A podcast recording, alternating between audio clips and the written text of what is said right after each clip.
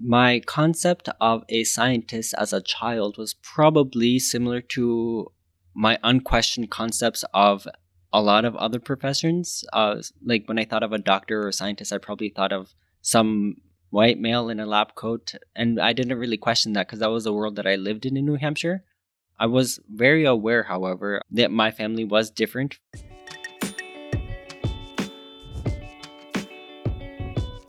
Welcome to the final episode in this season of Biogenesis, the podcast where we get to know a biologist, where they came from, and where they're going next. I'm Raleigh McElvery from the MIT Department of Biology. And I'm Connor Gearin from Whitehead Institute. Today, our final story about grad students breaking the mold features Cesar Dominguez. You'll hear about what it was like for him to emigrate from Mexico to the US at a young age. And how growing up in a relatively homogenous community led him to seek out more diverse perspectives as he honed his research skills in structural biology. Hello, my name is Cesar Dominguez, and I'm a second year graduate student in the biology department at MIT, and I'm in Thomas Schwartz's lab.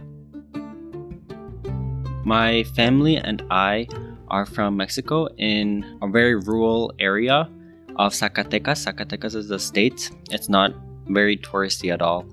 Especially the region where I'm from, it's mainly just valleys of agriculture, uh, beans, oats, barley, a lot of peaches. It's uh, probably a thousand people max, and everyone is related. Everyone knows each other. It's a type of place where you walk down the street and people are just are, are sitting out on their porches, and everyone you're expected to say hi because everyone knows each other. Otherwise, uh, that'll ensue some rumors or something. The first characteristic that people know, note of my family is that it's pretty big. I am one of seven children. I'm number six in the line. We're pretty a loud bunch. I'm described as the quietest one, which is okay with me. When Cesar was just three years old, his family moved to Colorado and then ultimately settled in New Hampshire so his father could work in a textile factory there. When we came to the US originally, initially we only intended to stay for three years because my father, yeah, my parents and my were very rooted where we're from. Our whole family's there, all of our memories and way of life. But he wanted to give us the ability to speak English and papers so that he, we could have more flexibility and more opportunities. We came up on a bus and two suitcases. That's a story. There was no thought about science at all. Didn't ever cross my mind when I first moved to New Hampshire. I really just drew a lot. I wanted to be an artist. I was fortunate to be in the lineup of my six siblings, where when I was four, I was around my older siblings who were uh, either learning to do stuff in English, so I would go along with them, and I and then while they were learning their multiplication tables and whatnot, I would just go along with them, and I learned everything like a little ahead of time. My old eldest sister went to college, and she brought home uh, some biology textbook from her intro bio class, and I remember the figures in the biology textbook were very I don't know, there was a lot of color, a lot of beautiful diagrams.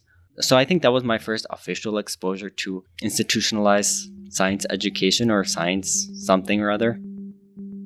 School became a second home of sorts, and Cesar immersed himself in homework and extracurriculars.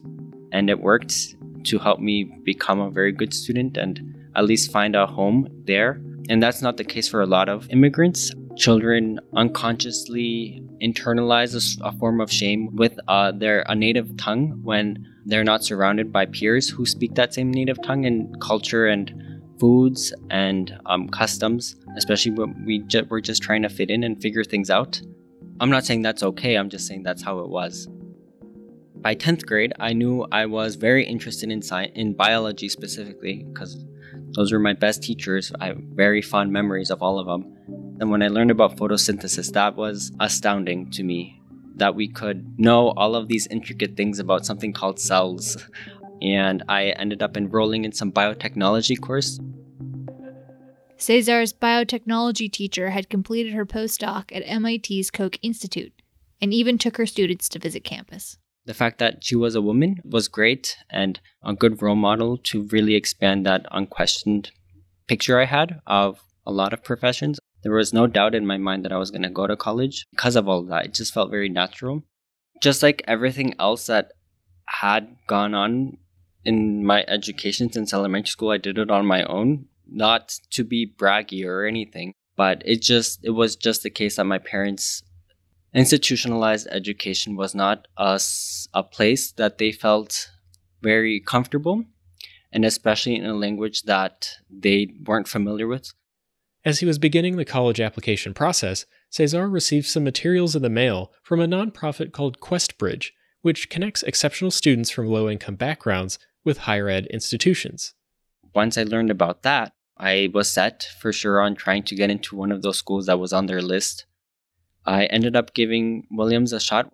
I visited on their acceptance students day. My host, he was also um, a Mexican American from California, also studying biology and chemistry, and we got along very well. And for the first time in my life, seeing someone else with, I don't know, maybe some familiarity, interested intellectually in some of the things I was interested in. And he was encouraging me to go there. And um, so were all of these professors. I'm like, maybe, I, yeah, I'll give this place a, a shot. Williams also had a summer science program designed for incoming first years who were first generation college students or from historically underrepresented groups in science. I was with a group of 20 something students, all from various backgrounds that I had never actually been in a classroom with in New Hampshire. I was used to being the only Mexican American student in my classes growing up, and I learned not to bring that up. That's what I was accustomed to. And so when I got to college and saw all of these all, all, all of my peers were not like that. I really was um, completely flipped the world of the classroom for me, to be honest. A biology major and French minor, Cesar was following the pre med track and found opportunities for life science research wherever he could. Yeah, yeah, I did do research, uh, fortunately, because that's really what uh, guided me to where I am. He worked in one lab at Williams for four years, studying mosses and investigating the genes they used to metabolize lipids. I didn't really understand what, what I was doing, but I put the puzzle pieces eventually together, obviously. He also spent a summer at Brown University, investigating the role of insulin metabolism in Alzheimer's disease. It was very satisfying, again, when I put the whole picture together and contextualized what I was doing in the laboratory. Then there was his summer abroad in France, when he took on a side job in a hospital bacteriology lab. And I realized after the experience that I didn't attract me as much as academic research, where things are a little more uncertain and more anxious and frightening because things are so uncertain. But that was also exciting and more satisfying for me. Working at a lab at the University of Massachusetts Medical School affirmed his suspicions that he preferred the lab bench to the bedside, so his boss encouraged him to apply to graduate schools. I ended up deciding on attending uh, MIT specifically because I was prior- prioritizing staying close to my family. He began in the fall of 2019, not knowing that his first year of graduate school would soon be interrupted by the COVID 19 pandemic. After a series of remote rotations that mainly included reviewing published literature and analyzing previously collected data, he settled on the Schwartz Lab. We use structural biology as a technique to understand very fundamental cellular processes. If I were to describe structural biology, I think of how microscopes in general allow us to look at something that our eyes can't see, and microscopes allow us to zoom in to see bacteria and cells, but there's a limitation to light. We can't use light to zoom in to see molecular machines that are proteins and, and uh, related macromolecules. So there are alternatives, alternatives to light that we can use, and that's X-rays or um, electrons, and these are more involved. And they're focused on trying to see, even at a much smaller atomic scale, and seeing uh, the three-dimensional positions of all of these atoms that make proteins, and allow us to see and understand what is going on with this macromolecule and how it does what it does. The Schwartz lab leverages structural biology techniques to probe one cellular organelle in particular, the nucleus, where most of our DNA is stored. And so the nucleus essentially safeguards our genome. For protection, it's surrounded by two lipid bilayer membranes that form the nuclear envelope, which only allows certain materials in and out through tiny pores. There's always traffic material trafficking in and out of the nucleus.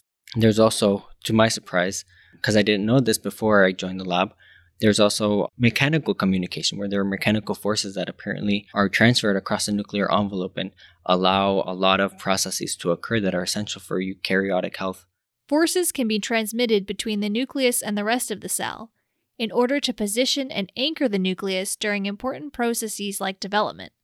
Cesar studies one protein complex in particular that acts like a bridge, transferring force between the nuclear envelope and the network of structural filaments outside the nucleus that give structure to the cell. Yes, my focus in the lab is on the LINC complex, which is the main protein or molecular tether that connects the skeleton within the nucleus with the skeleton that's in the cytoplasm. If something goes wrong with the LINC complex, muscle diseases like dystrophy or ataxia can ensue. As a second year PhD student, Cesar is still narrowing and refining the plethora of possible projects. Right now, I'm still in the process of developing actual directions. Um, but there definitely one aspect that I'm interested in is structurally determining or, or investigating these complexes in lower organisms or other organisms that aren't humans, because we mainly know only about the human LINC complexes. And so, what, whatever we learn It'll help us design maybe more careful experiments or more impactful exper- experiments in these model organisms that will later inform our human biology. And then something else that would be of interest would be directly measuring the mechanical forces that these LINC complexes can withstand. Since research has started to ramp up again post COVID shutdown, Cesar has spent his time isolating LINC complex proteins to further analyze them right now I'm in the process of figuring out, getting a sense of how these proteins behave in solution to keep complexes together. Um, that just requires testing a lot of empirical trial and error, which I really like. I think the more difficult part for me was actually balancing teaching with starting in a new lab. Um, that was very challenging. Like all MIT biology graduate students, Cesar served as a teaching assistant, or TA, during one semester his second year, an assignment he finished virtually due to COVID 19 restrictions. I really do enjoy the process of teaching. It's something that I did throughout undergrad, and if I look farther back in time, I've taught my younger sister and younger cousins about how to read and do basic math. It's always refreshing to reconnect with these concepts that are taught in intro bio classes because every time I, I, I see them when I, when I revisit them, I'm coming from a, a different time where I'm thinking about some some other aspect of biology, and so when I reconnect to it, I I have a deeper sense of its meaning, and also a lot of times it helps me look back at my research from a different angle sometimes. He's also a graduate residence advisor in an undergrad dorm, although that too has recently gone virtual the house has been empty and that's not what I expected going in to this our resident advisor position. But I have been able to yeah, meet with students over Zoom and just connect with them virtually. Through his teaching and resident advising, Cesar is hoping to create an open community that's eager to discuss issues of diversity in science. I think it starts out from having teachers that are encouraging and welcoming to the um, practice of learning, the ability and interest to learn our, about our surroundings.